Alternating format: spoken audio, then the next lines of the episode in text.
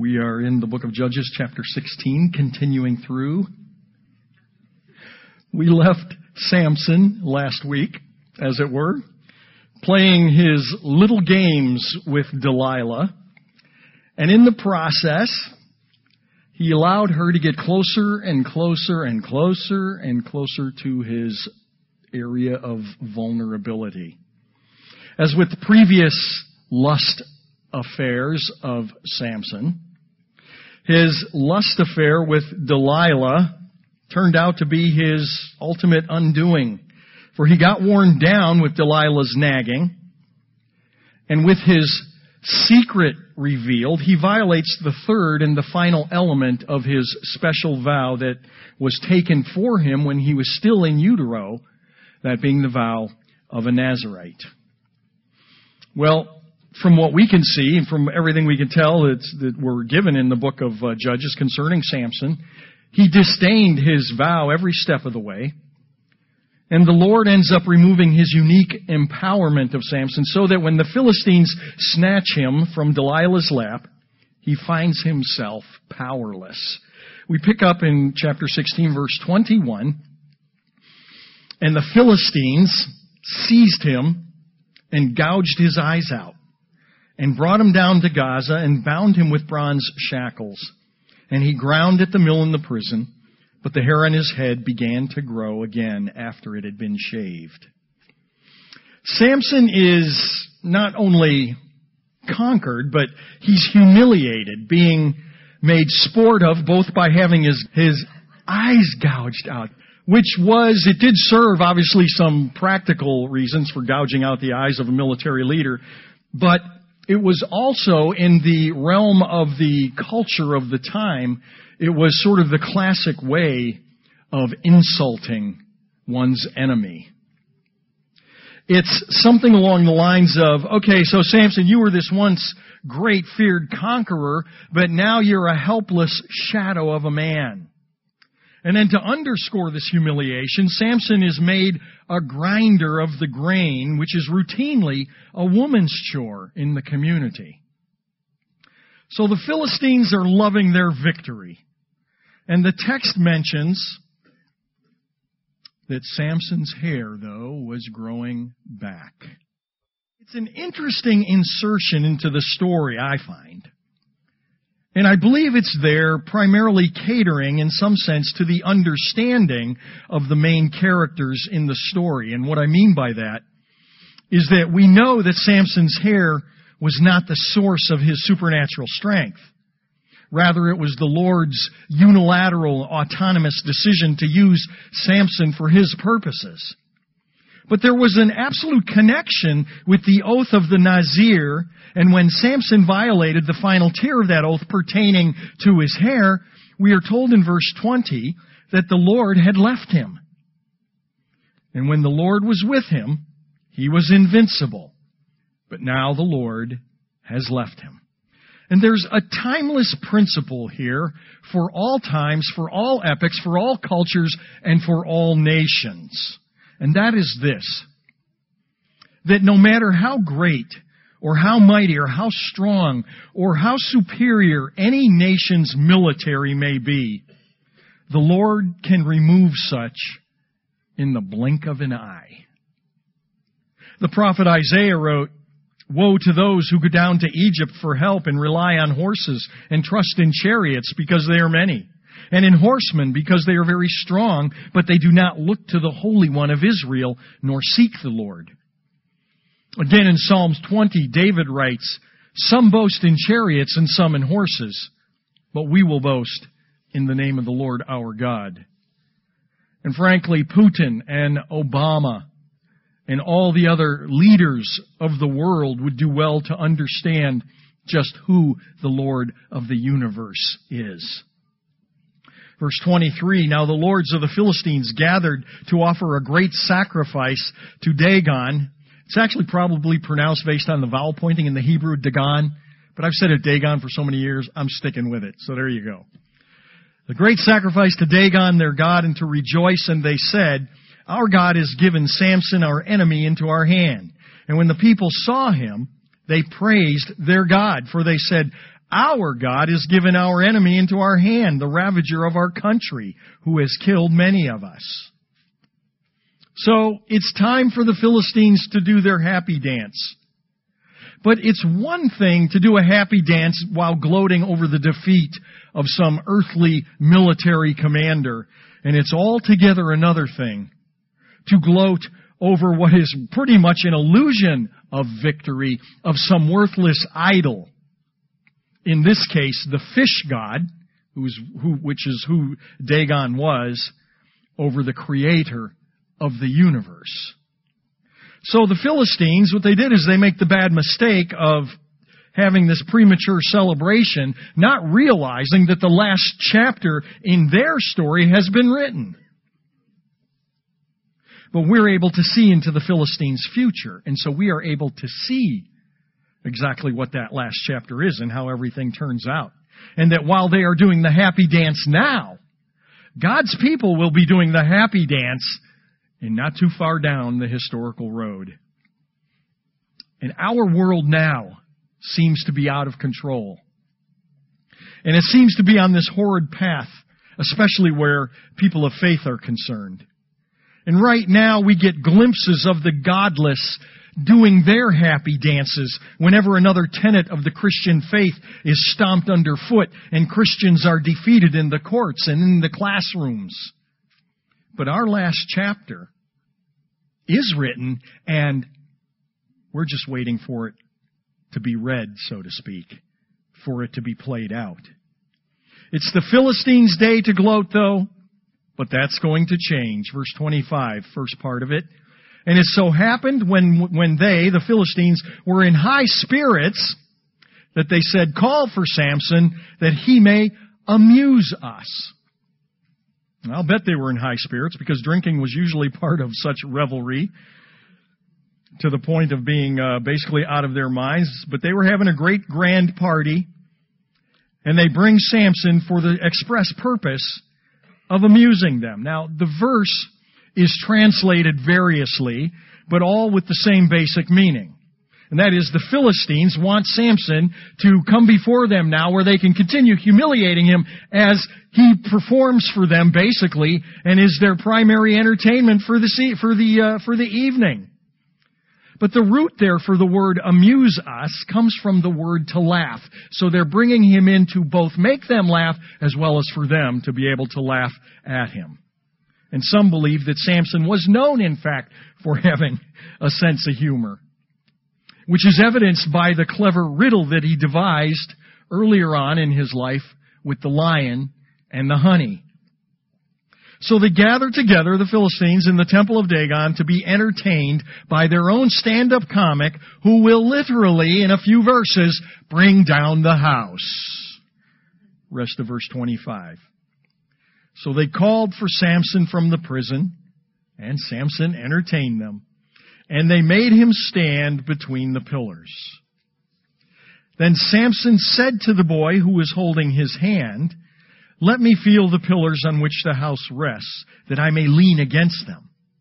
Now the house was full of men and women, and the lords of the Philistines were there. And about 3,000 men and women were on the roof looking on while Samson was amusing them. Then Samson called to the Lord, and he cried out saying, O Lord God, please remember me and please strengthen me just this time, O God, that I may at once be avenged of the Philistines for my two eyes.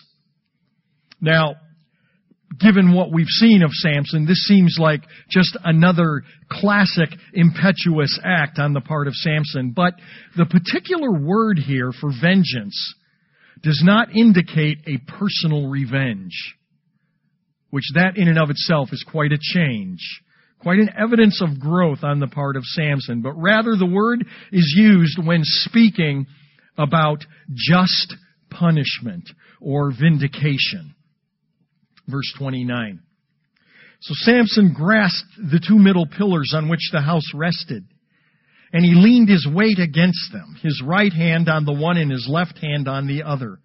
And Samson said, Let me die with the Philistines. Then he bowed with all of his strength, and the house fell upon the lords and upon all the people who were in it, so that the dead whom he killed at his death were more than those whom he had killed during his life. Then his brothers and all his family came down and took him and brought him up and buried him between Zorah and Eshtaol in the tomb of Manoah his father. He had judged Israel twenty years. Now, somewhat veiled in that text that I just read is the suggestion that Samson, although late in coming, has finally come to his spiritual senses. Samson finally gets it.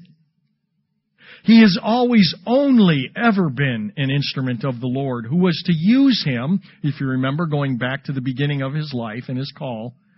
He was going to be used by God to begin not to bring the finality to the Philistines, but to begin to rouse God's people from their spiritual laziness and their waywardness, which they had embraced by settling into the culture of the surrounding peoples, which was going on by this time for a couple of generations at least.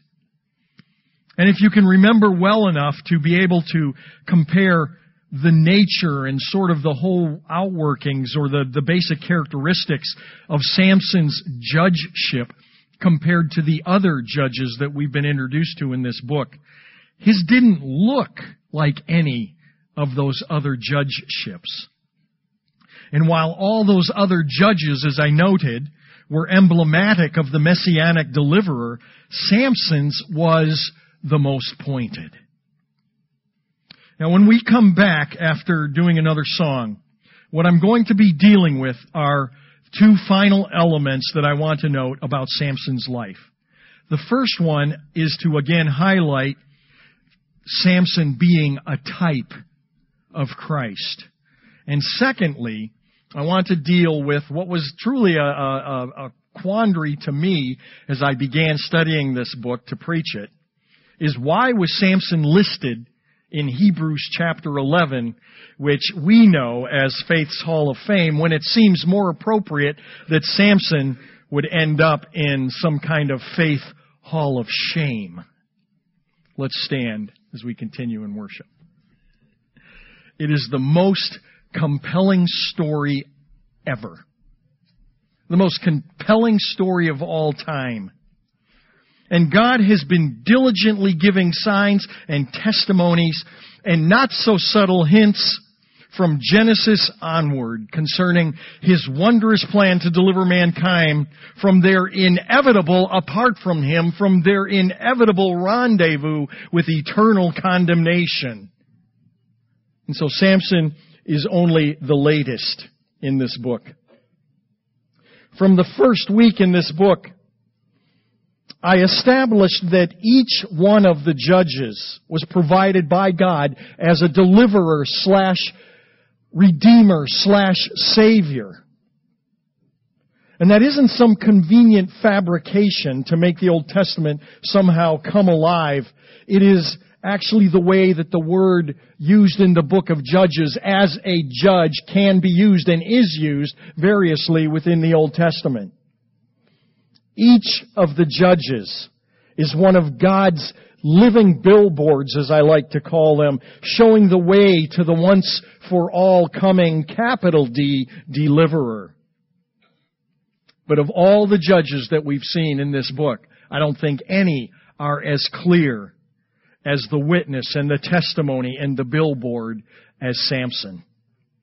With all of the other judges in the book, remember we had that classic cycle that kept repeating throughout the generations of the judges, and that's, that was this, that, that God's people fell into rebellion against the Lord. And then God, because He's a loving God, would bring stinging discipline on them because that's what it took to get them out of their stupor. And they would finally fess up to the Lord they would apologize, and then God would faithfully send another human deliverer who rescued them from whatever or whoever the oppressors were. And so now as I proceed, remember Jesus' important words to the disciples thousands of years later, or at least a thousand years later, on the road to Emmaus. Luke records it in chapter 24 verse 27. Then beginning with Moses and with all the prophets, he, Jesus, explained to the disciples the things concerning himself in all the scriptures. So what I want to do now is I want to answer those, deal with those two issues that I mentioned. First, about Samson being a type of Christ, and secondly, why he appears in Hebrews 11. So let's jump back, if you will, to the beginning of Samson's advent, and I use that word particularly.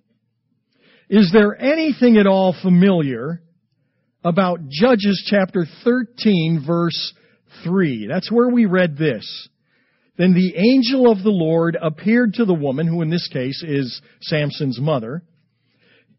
The angel of the Lord appeared to the woman and said to her, Behold now, you are barren and have borne no children, but you shall conceive and give birth to a son. Now, if I didn't know any better, I would think I was reading the Annunciation, as it's called, of Christ by the angel Gabriel to Mary a thousand years later. Consider this. Samson was raised up by God for what purpose? For no other reason than to save his people from their sins. And yet, how did God's people respond to Samson? They wanted nothing of it. So they didn't cry out to the Lord for mercy. They didn't cry out to the Lord for redemption or for saving. But Samson is brought into the world by God's design and Samson does it for them. Precisely because they would not. The people of Jesus' day were no different than the people of Samson's day. Let's jump up into the New Testament to the chapter, uh, chapter 3 of the book of Romans from the apostle Paul, beginning in verse 11. Paul writes, There is none who understands. There is none who seeks for God. All have turned aside. Together they have become useless. There is none who does good. There is not even one. Their throat is an open grave. With their tongues they keep deceiving. The poison of asps is under their lips, whose mouth is full of cursing and bitterness. Their feet are swift to shed blood. Destruction and mercy are in their paths, and the path of peace they have not known there is no fear of God before their eyes. And that is Paul writing through the inspiration of God on high of what the fate of every human being who comes into the world is. We do not come into the world and being peculiarly gifted with some, some ability to perceive the universe and our surroundings. We somehow intuit that there is a creator. No one seeks after God no one has anything to boast about. We have been called by God's mercy and grace. Consider, where were Jesus' opponents, or rather, where were Jesus' supporters when he was in dire need of support? And I'm talking now about that fateful evening in the Garden of Gethsemane when he would be turned over. Where is Israel in the book of Judges during the whole epic of Samson as God's deliverer slash savior. Did it strike anyone that the only time in Samson's life, from what we have recorded, the only time that we hear from God's people is when God's people bind the very deliverer that God sent and they deliver their deliverer over to the enemies. Hmm. Again, a thousand years later, in the Gospel of Matthew, chapter 27, and the crowds released Barabbas for them. But after having Jesus scourged, Pilate delivers Jesus, their deliverer, over to be crucified. Let's consider now Samson's riddle about the lion. Now, as Samson gave it, it was simply an amusement to himself, by which he thought that he might be able to not only entertain himself, but also to make a quick score if he could win the bet with the Philistines that they wouldn't be able to solve the riddle in the appointed time. But could Samson's silly little riddle be something far more significant? You remember the riddle? He said in Judges 14, verse 14, out of the eater came something to eat and out of the strong came something sweet. If we view Samson's riddle in a messianic prophetic light, is it really such a stretch to see in that riddle the conquest of Satan himself by the ultimate big D deliverer? Remember, Samson's lion is just a beast, but it is a devourer. And in Malachi chapter 3, Satan is clearly the one in view who in the text in Malachi is designated and called and named the devourer, whom only the Lord can rebuke. And in the last day, and I'm referring to the eschaton, or what we call the end times, where everything's going to just, just culminate and the big climax is going to come and Jesus is going to return and, and all that, the world's going to end. And, I mean, we're talking about the end of the end of the end. The one who had been devouring over the millennia, that is Satan, will be the one who is finally once for all devoured. And out of the conquest of the one who formerly was the strong devourer came something sweet. Namely, eternal victory, eternal life to all who believe. Another thought. Samson appears in the book of Judges as the final of the deliverers who come in uniquely empowered by the Holy Spirit. But God's people in that time never cried out to their deliverer. They never cried out to Yahweh. Again, Samson did it for them. So what you could say is that out of the spiritually dead carcass of every sinful man, the deliverer, Big D, brings forth something sweet. And I mean that in an ultimate sense. Meaning the deliverer, Jesus, brings forth a whole renewed being out of the sin-tainted, spiritually dead carcass of everyone, as I said, who comes in to this world already condemned, having inherited sin from our forefathers and mothers. At the climax, there's Samson in the temple of the false god Dagon. And Samson's final saving work is accomplished in his death. But even more than that, in taking down their false god, Samson, unbeknownst to even him, was laying the foundation for the future, for the final deliverance of God's people from the wicked Philistines once for all. So what we have, I think, profoundly portrayed as one of those, those billboards along the highway of life is the gospel. It's the good news of what God has done for mankind. They're portrayed for us in full cinematographic technicolor. And then finally, I want to turn to Hebrews chapter 11 called Faith's Hall of Fame. Hebrews chapter 11. Again, it's called popularly Faith's Hall of Fame. We begin in verse 31. By faith, Rahab the harlot did not perish along with those who were disobedient, after she had welcomed the spies in peace. And what more shall I say? For time will fail me if I tell of Gideon and Barak and Samson and Jephthah, of David and of Samuel and the prophets, who by faith conquered kingdoms, who by faith performed acts of righteousness and obtained promises who by faith shut the mouths of lions, quenched the power of fire, who by faith escaped the edge of the sword, from weakness were made strong, and by faith became mighty in war, and put foreign armies to flight. But as I said, being familiar now with, with what we've been given of Samson's life, he's not one you would think of as being meritoriously inducted into faith's Hall of Fame. But then let's remember that that designation of Hebrews 11 as Faith's Hall of Fame is not an inspired inclusion in the scriptures. That's just a popular heading given to it by somebody who knows when.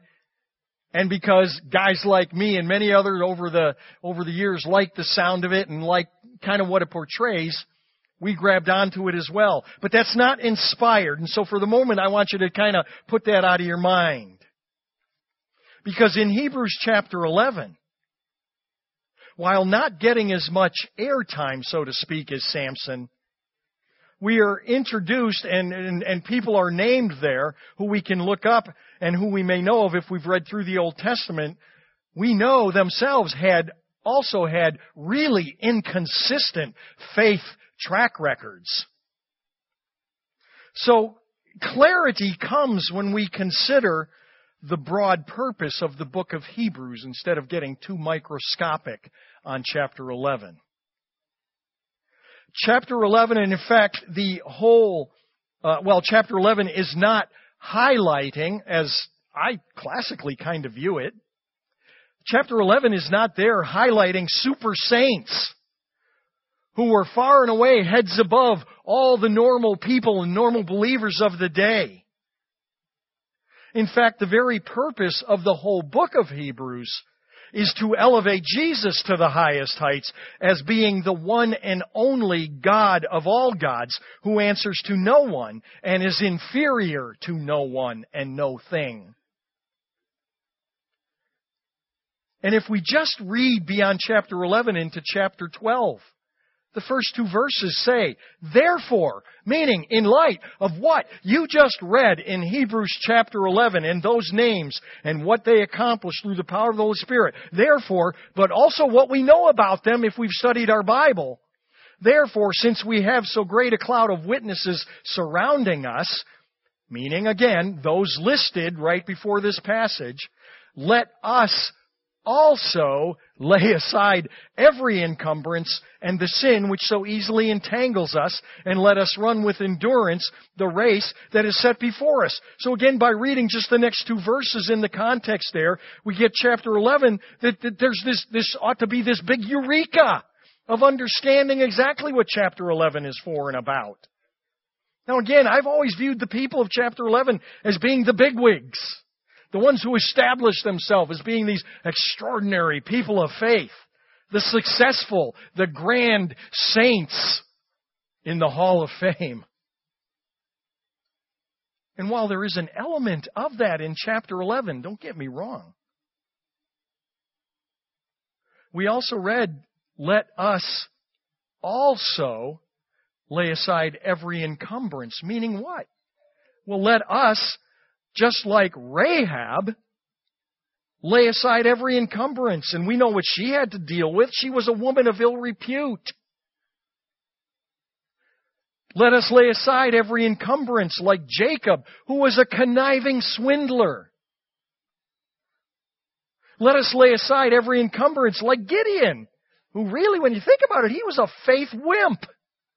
You remember him? Oh, Lord, uh, if this is really, and you really want me to do this, uh, let the fleece fall over here on the ground and then let it be dry on top. Lord does that. Got it. Okay, Lord, let me try another one. Now do it the opposite way, okay? Just so I know it's you. Okay, well, that's pretty good. Now, Lord, let me just, okay, I mean, reality. And then we have David. Good grief, what did David have to lay aside? His family was in a shambles. David had a heart for God, we're told. He was the apple of the Lord's eye, we're told that too. And yet, David, are you kidding me? We know what David did was. David was an adulterer.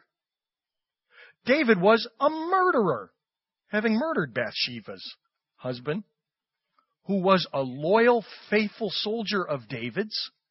Faith's Hall of Fame? David? Really? Gideon? Really? Rahab? Really? Jacob? Really? And then we come to our man of the hour, Samson. The point is this. Look at what God did and does through these genuinely flawed humans of which we are a part of the alumni of frail faithers. Which is why the rest of verse 2 in Hebrews chapter 12 is enlightening, saying that is exactly why we don't depend or rely on our faith. Instead, we need to be fixing our eyes where? On those super saints listed in chapter 11? No. We need to be fixing our eyes on Jesus, the author and perfecter of our faith, who for the joy set before him endured the cross for us, despising the shame for us, and sat down at the right hand of the throne of God.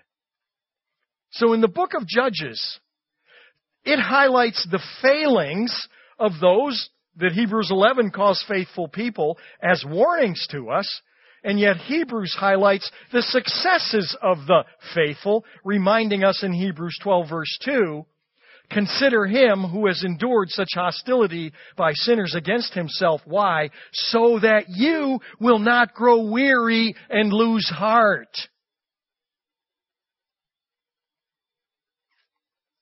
And so people like Samson point us to Jesus. He points us to the one whose faith is unfaltering, the one whose faith is unwavering, the one whose faith record, faith track record is impeccable. And because of that, our faith is certain if we believe. Now let me point out that God knew every one of the judges. God knew every one of the kings, the good and the bad. He knew every one of the prophets. He knew every one of the disciples. And He chose them nonetheless to do His work. He chose the foolish to confound the wise and the weak to confound the strong. And yet, this is what we read. Make note of when it was written, about 63 AD. This is what we read. And yet, you are a chosen race a royal priesthood, a holy people for God's own possession, so that you may proclaim the excellencies of Him who have called you out of darkness into His marvelous light. And here it is. For once you were not a people, but now you are the people of God. You had not received mercy, but now you have received mercy. For all of the apparent incongruencies between the Old Testament and the New Testament. Compare what I just read, again written in 63 Anno Domini, 63 years after the death of Jesus, with what was written 1,410 years before Jesus was ever born. Deuteronomy chapter 7 verse 6. You are a holy people to the Lord your God. The Lord your God has chosen you to be a people for his own possession out of all the peoples who are on the face of the earth. And remember this, the Lord did not set His love on you nor choose you because you were more in number than any of the peoples, for you were the fewest of the peoples. That has to do with greatness. That's why they would go through and, and number their ranks, not only to shore up uh, and realize how many they actually had in their military, but obviously the bigger community you were, the more power you had, the greater you were. He reminds Israel that they were the puniest of all of the nations. So he didn't choose them because they were great and mighty and could serve him well, but rather because the Lord loved you. Because the Lord loved you and kept the oath which he swore to your forefathers. This is what we read in the Psalms 139. Think about you now, personalize this. Think about you before you are born, but you've been conceived, and even prior to conception. The Lord knows.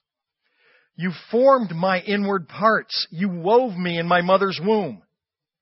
I will give thanks to you, for I am fearfully and wonderfully made. Wonderful are your works, and my soul knows it very well. My frame, that is, my body, my physical being, was not hidden from you when I was made in secret and skillfully wrought in the depths of the earth.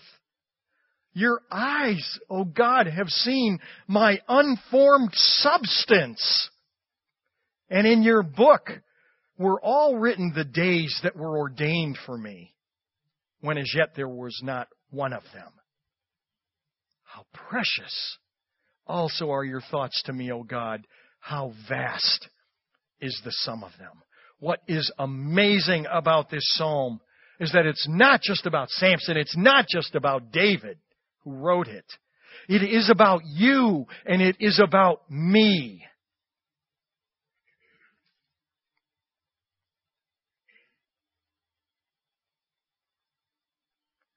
And in spite, not because of, but in spite of who each one of us is. God said, I love you. I love you. I love you. And I love you. And I'm calling you unto myself. Everybody that is here, if you have bowed your knee to Jesus, God said, I love you. And if there's any time, any time, any point in your life, well, you go, not that you'd say it. Well, I know, Lord, you know, I was always a great student. Obviously, I'm not talking about me. I was always a great student and smart and intellectually astute and writer of great books and everything else. So yeah, I, you know, God says, on the contrary, I knew you before you had no substance. And not only did I know you before all of that, I also know you after all of that. I know every day that you're going to breathe and I know when your end is going to come, and I know every sin that you have ever done or thought of doing.